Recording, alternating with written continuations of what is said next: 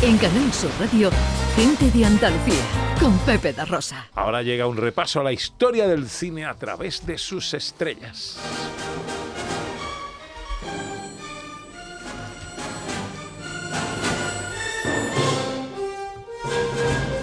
Del creador del repaso a la historia del cine con Paul Newman, Elizabeth Taylor, James Dean, Ava Gardner, Marilyn Monroe, Cary Grant, Gregory Peck, Catherine Hepburn, Errol Flynn, James Stewart y Grace Kelly, llega ahora... Bueno, pues vamos a ver cómo suena la estrella de hoy. Are you remembering the time you wanted me to wear white? Are you? Well, until now, I never have. Bueno, es Bette Davis, Betty Davis, ¿no? Una de las grandes estrellas, una de las grandes actrices del Hollywood clásico. Nació en 1908 en Estados Unidos, muere en el 89 en Francia a los 81 años, unos 81 años muy, muy vividos, ¿verdad? Eh, y aquí la estábamos escuchando en una película del 38, Jezabel, maravillosa, dirigida por William Wyler, el director de, de Ben Hur, por ejemplo.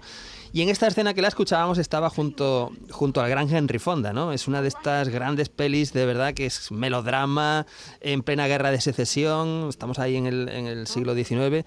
Es una de esas pelis que le pegaban mucho a, a Betty Davis. Esto era en el 38, pero es que en el 39, apenas un año después, la tenemos en otro de sus grandes papeles. He can't answer. He daren't answer. If your majesty will let me tell you. Go on then, tell me. Bueno, y aquí, aquí además está con una pareja de lo más improbable, porque la pareja está Bette Davis y Errol Flynn. Están los dos juntos en una película Mm. que es La vida privada de Elizabeth y Essex, de Michael Curtis, el director, por ejemplo, de, de Casablanca, donde tenemos una mezcla de, de biografía histórica, de drama romántico, que narra las relaciones entre una ya envejecida Isabel I, reina de Inglaterra, y el conde de Essex, un elegante conde de Essex, al que da vida, por supuesto, Errol Flynn, ¿no? Errol Flynn, pues, de- perdón, Bette Davis aquí muy muy envejecida, muy alabada por la crítica y por supuesto a Errol Flynn le cayeron todos los palos, ¿no? A nivel artístico. Pero es una película muy interesante, muy buena y ya digo, es una pareja muy muy muy novedosa y muy curiosa. Pero bueno, otro de los pesos pesados en la filmografía de la gran Bette Davis es esta. Es La Carta, no sé si recordáis La Carta, es otra de esas películas que tú dices, Bette Davis ha nacido para protagonizar esta película. Es una película, La Carta de 1940, di- de nuevo dirigida eh, por William Wyler, donde hace un papel eh, que le pega mucho, porque hace de fría, esposa, calculadora, eh, donde supuestamente asesina a un hombre en defensa propia, ¿no? Supuestamente. Después pues, empiezan a pasar cosas y tal. Es una mezcla de crimen, melodrama, cine de negro, película nominadísima a los Oscars, siete Oscars, por supuesto, eh, incluyendo a la propia eh, Bette Davis, ¿no? Entonces, bueno, es una de esas joyas en la, en la filmografía de Bette Davis, La Carta.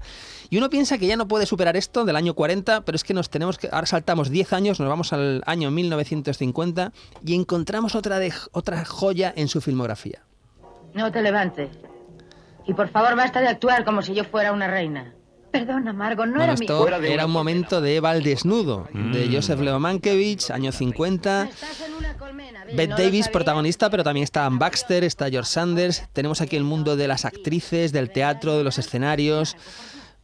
Todo esto en la escena neoyorquina, ¿no? Eh, ambiente neoyorquino. En fin, una película clásica, mm, admirada, imitada. Almodóvar, pues es una de sus películas favoritas, yo creo. Nominada a los Oscar, incluyendo, por supuesto, película, dirección, guion. eh, en fin, una de las eh, películas maravillosas de la historia del cine. Pero hay otra, hay otra que transcurre, o sea, perdón, que se, que se estrena 10 años después, que casi a mí me gusta incluso más, aunque probablemente no sea tan buena. Y es esta.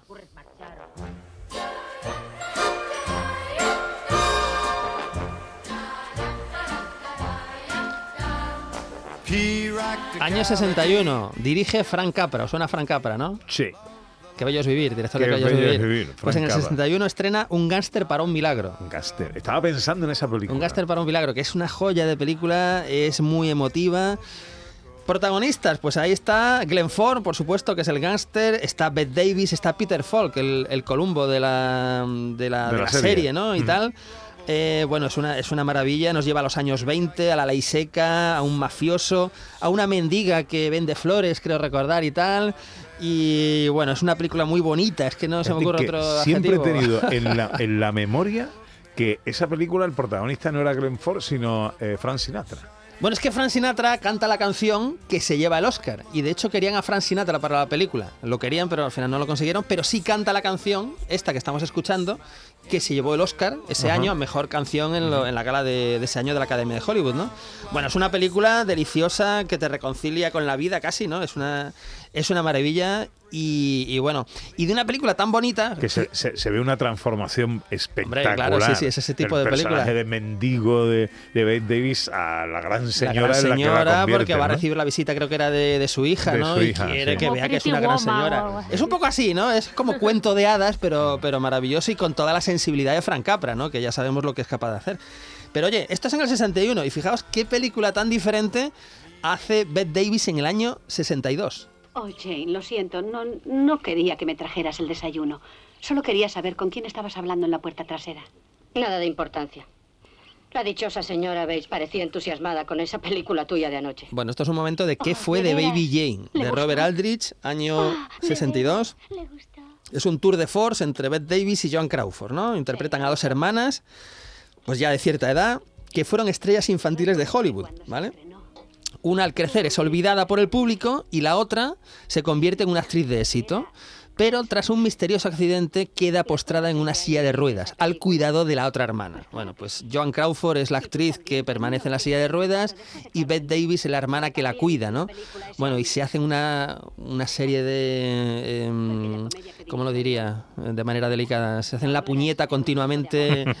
Es un poco angustiosa. Es ¿eh? muy la angustiosa, es un blanco y negro maravilloso, eh, es una película retorcida, pero, pero de mucha fuerza. Por supuesto, estuvo en los Oscar nominada, eh, en los Globos de Oro, el Sindicato de Directores la nominó a Mejor Director, los premios BAFTA tuvo dos nominaciones a Mejor Actriz Extranjera para Davis y Crawford, y estuvo nominada a la Palma de Oro en el Festival de Cannes del 63 a Mejor Película. ¿no? Es una de esas joyas pero bueno, hay que tener, hay que tener estómago para verla y es dura, pero es, es extraordinaria. Y no quería acabar este recordatorio a Bette Davis sin poder escuchar a Bette Davis cantando.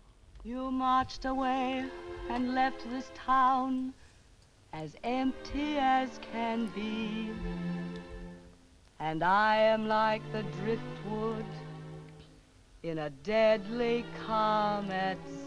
Esto es de la película Adorables Estrellas, que ya hemos hablado de ellas en esta sección del año 43, porque es un musical que hace la Warner en plena Segunda Guerra Mundial, donde pone a sus estrellas a cantar un poco para animar a las tropas y tal. Entonces, eh, canta Bette Davis, pero canta Rolf Flynn, que ya hablamos de, de él, canta Humphrey Bogart, canta Olivia de Havilland, John Garfield, en fin, muchas, muchas de las estrellas de la Warner están en esta película del año 43, en plena Segunda Guerra Mundial. Y bueno, eh, ¿qué decir de Bette Davis? Una actriz nominada 10 veces a los Oscars, lo ganó en dos ocasiones.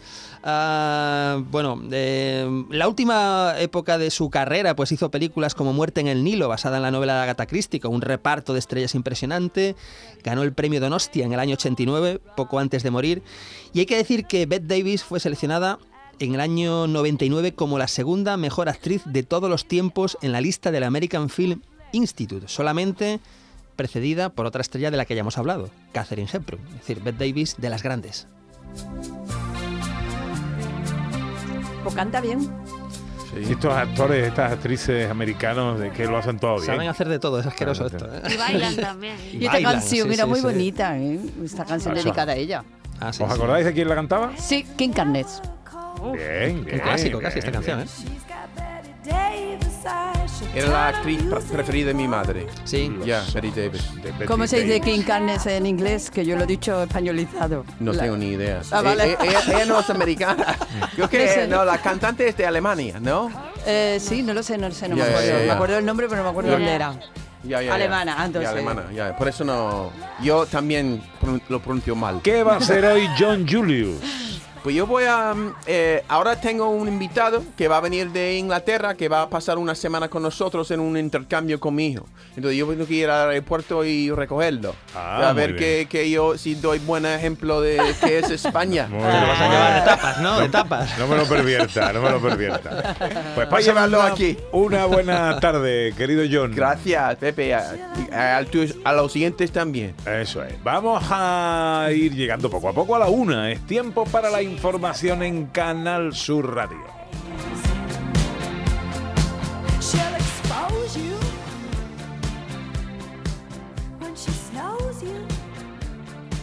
En Canal Sur Radio, gente de Andalucía con Pepe da Rosa.